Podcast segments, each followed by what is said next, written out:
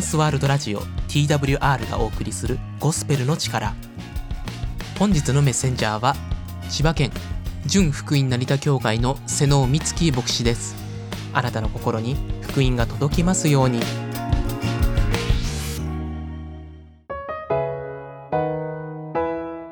ラジオをお聞きの皆さん、こんにちは。国際空港の町、成田にあります。純福音成田教会の牧師、ミッキー先生、瀬野光樹です。今日もしばらく私の話にお付き合いください。最近、身近な二人の人が、立て続けに入院してとても心配をしました。ご家族も昨日まで元気であった家族が、まさに突然の入院で、もう本当に心配したことだろうと思います。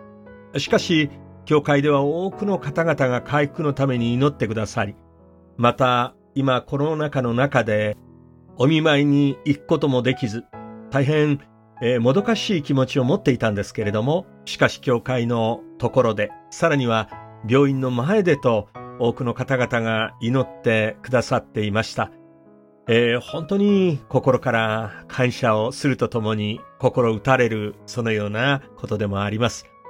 えー健康を害して思うことですけれども、それは何がなくとも、本当にやっぱり健康っていうものが、この世にあっては大切だなぁと、この祝福だなぁと思うことがあります。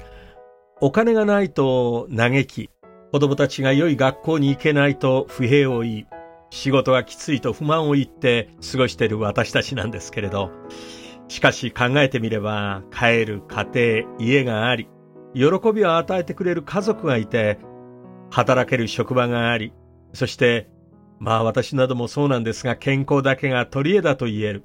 まあ、そのようなことを覚えるとき、どれほど感謝すべきことがたくさん私たちにはあるでしょうかね。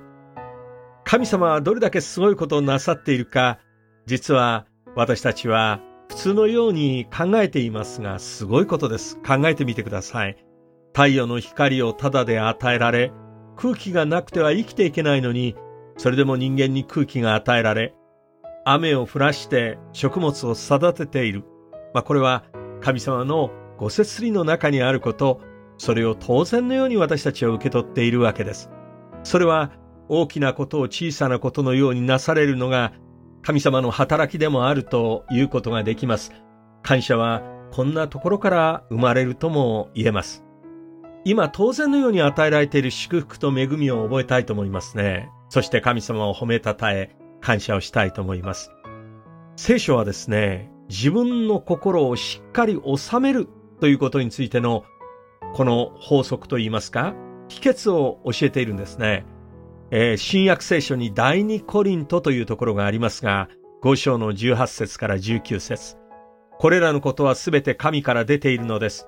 神はキリストによって私たちをご自分と和解させ、また和解の務めを私たちに与えてくださいました。すなわち神はキリストにあって、この世をご自分と和解させ、違反行為の責めを人々に負わせないで、和解の言葉を私たちに委ねられたのです。こうあります。イエス様を信じるということは、神様とイエス様を通して仲良くできるということなんですね。神様と仲良くするなんていう教えがどの宗教にありますでしょうか神ご自身を知らなくてはそれはできないことです。聖書は明確にこのイエス様という仲介者を通して神ご自身と和解し一つとなるということを教えているんですね。どうやら私たちの心、肉体もそうです。環境もそうです。神ご自身が作ってくださった。そのことを覚えるとき、この神様に秘訣があるということは当然のことのようにも思いますね。皆さんの中には、まあ、古典の特に文学が大好きな方々もたくさんいらっしゃると思いますね。ロシアの文豪でトルストイという人がいましたよね。大変な文豪です。戦争と平和、アンナ・カレーニナ、復活。まあ、政治経済にも大変な社会にも大きな影響を与えた人物とされています。本来彼は貴族の出身で何の不自由もなく暮らしていたんだそうですね。しかし唯一彼になかったものが心の平安であったと言います。今日ですね、よく言われます心の病、うつ病、なんですけれども、このうつ病が彼にはあったのではないかという記録もあるそうですよね。ある日散歩をしている時、彼の家の使用人の一人であった農夫。一生懸命暑い時に汗を流して働いているんですね。まあ身分としては貧しい人、使用人でありました。しかしその農夫はニコニコと笑いながら挨拶をしてきたんだそうですね。こんにちは、トリストイさんと言ってですね。もうトリストイの目から見たら、本当に貧しくて真っ黒になって苦労をしながら汗を流して暑い日にも仕事をしているのに、なぜニコニコと笑うことができるのか。その秘訣を聞くと彼はこう言ったそうですよ。私は何もないんですけれども、ただ一つ神様を信じているんです。私を作られ、私たちを愛してくださる神様がいるということを本当に信じているんです。キリストイエスがおられるということ、これが私の最高で最大の希望です。こう言ったと言うんですね。それ以来、トルストイの考えは変えられ、彼は真剣に信仰を始めたというこういう話でした。イエス・キリストはヨハネの14章の27節のこのようなことをおっしゃっています。私はあなた方に平安を残します。私はあなた方に私の平安を与えます。私があなた方に与えるのは世が与えるのとは違います。あなた方は心を騒がしてはなりません。恐れてはなりません。昔、ある大学で老教授がこの学生たちに聞いたんだそうですね。みんな人生に一番望むものは何だい？ある学生は言いました。やはり健康でしょう。ある人は言いました。愛です。財産です。能力です。権力です。名誉ですと。でも、この老教授は言ったそうですよ。うん、確かにどれも間違ってはいないだろう。でも、大事なものが抜けた。それは心の平安だ。こう言ったそうです。マタイの6章の24節誰も二人の主人に仕えることはできません。一方を憎んで他方を愛したり、一方を軽んじたり他方を軽んじたりするからです。あなた方は神にも仕え、また富にも仕えるということはできません。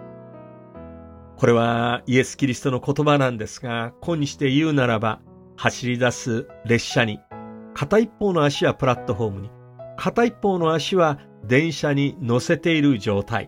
まあ、こんな状態。つまり、心の中に平安がない、心配だらけだと、こういうことでしょうね。聖書はですね、自分をこの収める、心を収める方法の一つ、それは何も思い煩わないでと語っています。人の根本的な罪は神を信じないことだと聖書は言っているんですね。神様を信じるということは心配しないことだと、こういうふうに言うことができるということです。昔、丘の上に住んでいたおばあさんが言いました。同じ村のこの丘の上に住んでいたタクシーの運転手がいたんですね。仕事が終わって同じように帰ろうとしていた時、買い物をして帰るそのおばあさんを丘の下で見つけたんですね。そこで声をかけてあげたそうですよ。暑い日だったそうですね。おばあさんの姿を見ながら、タクシーに乗ってくださいと声をかけたそうです。ところがおばあさん、本当にお金もないのにそんなあんたのタクシーに乗れないよというのです。でもね、おばあさん何言ってんの？ねご近所のお付き合いじゃないの。まあ乗りなさい。お金はいらないからね。って言ったらおばあさんは大層感謝をしてね、その車に乗ったそうですよ。ねえ、おばあさん、今日も暑いねって声をかけて、フットバックミラーを見たら、そのおばあさんは後ろに乗りながら、持っていた荷物を頭の上に乗っけていたんだそうですよね。もうタクシーの運転手は、おばあさん何をやってんの？もうその荷物をちゃんと座席の上に置きなさいよ。こう言うと、おばあさんは、いやいや、乗せてくれただけでも感謝。それなのにこの荷物をまたここに置くなんてできないっていうふうにこう言ったっていうんですね。イエス・キリストはこの地に来られた神ご自身でした。罪のない方でした。でも、神であるので罪がないにもかかわらず、本来私たちがつかなければならない神の十字架、つまり私たちが神と離れて持っているこの罪というものをすべてその十字架で死ぬことを通して許そうとこのご計画をされ十字架について死なれたんですね。私たちはなんとありがたいことでしょうか。このキリストイエスを信じることを通して、この私たちの身代わりになったイエス様のその値が私の罪に適用されて、私は罪のないものと変えられるんだと聖書は語っています。イエス・キリストは今日もあなたに語りかけておられます。すべて疲れた人、重荷を負っている人は私のところに来なさい。私があなた方を休ませてあげます。私は心優しくへり下っているから、あなた方も私の首輝を追って私から学びなさい。そうすれば魂に安らぎが来ます。心配をなくすためには任せるということを学ぶことも必要ですよね。あれもこれも全てを自分でやろうとすると、その重荷のために倒れてしまうことだってあるわけですよね。大概、社会にあっても大きな仕事、事業を成功させる人は、人に自分の仕事をしっかりと任せることができる人だと言います。自分の人生の重荷をどこにあなたは委ねているんでしょうか自分で自己責任だと追うんでしょうか？聖書は神様にこれを委ねて担っていただきなさいと、こう言うんですね。聖書の詩篇というところに37編の5節にこんな言葉があるんですね。あなたの道を主に委ねよ。主に信頼せよ。主が成し遂げてくださる。ある学者がこんな調査をしたそうですよ。あなたにある問題、この問題はどういう問題ですか、えー、これが問題が過ぎ去った後に何を考えていますか？というと、こういう結果が出たそうです。結局、時が過ぎ去って考えてみると、問題にもならないことで悩んでいたっていうのが40%の問題。そして、まだ起こっていないのにもかかわらず不安を持ちながら、えー、悩んでいる。それが30%の問題。結局、即行動して解決しなければならない問題は4%ほどしかなかったと、このように言っています。第一ペテロ5章の7節という聖書にはこう書いてあります。あなた方の思い煩いを一切神に委ねなさい。神があなた方のことを心配してくださるからです。この辺の優先順位をはっきりと持つこと、それが自分を治める、心を治めるということにつながるような気がしますね。そしてまた聖書は言うんですね。エペソビトへの手紙3章の16から17というところにこうあります。どうか父が栄光の豊かさに従い、御霊により力を持ってあなた方の内なる人を強くしてくださいますように。こうしてキリストがあなた方の信仰によってあなた方の心の内に住んでくださいますように。今日これを聞いて、まだ一度も教会にお出かけになってらっしゃらない方、キリストイエスをまだご存じない方、ぜひ最後にこの言葉をお送りしたいと思います。ヨハネの16章の33節です。私がこれらのことをあなた方に話したのは、あなた方が私にあって平安を持つためです。あなた方は世にあっては困難があります。しかし、勇敢でありなさい。私はすでに世に勝ったのです。今、キリストイエスはこの地にありまして、この地のすべての煩い、心配事、苦しみ、重荷を負って十字架についたとおっしゃってくださいました。この方は世に打ち勝った。イエス・キリストは十字架について死にましたが、三日目に栄光の体、霊の体を持って蘇られた方でもありました。今日、キリストイエスは目には見えません。しかし、確かに生きておられて、私たちのところに来てくださいます。イエス・キリストを、ぜひ、あなたに知っていただきたいと思います。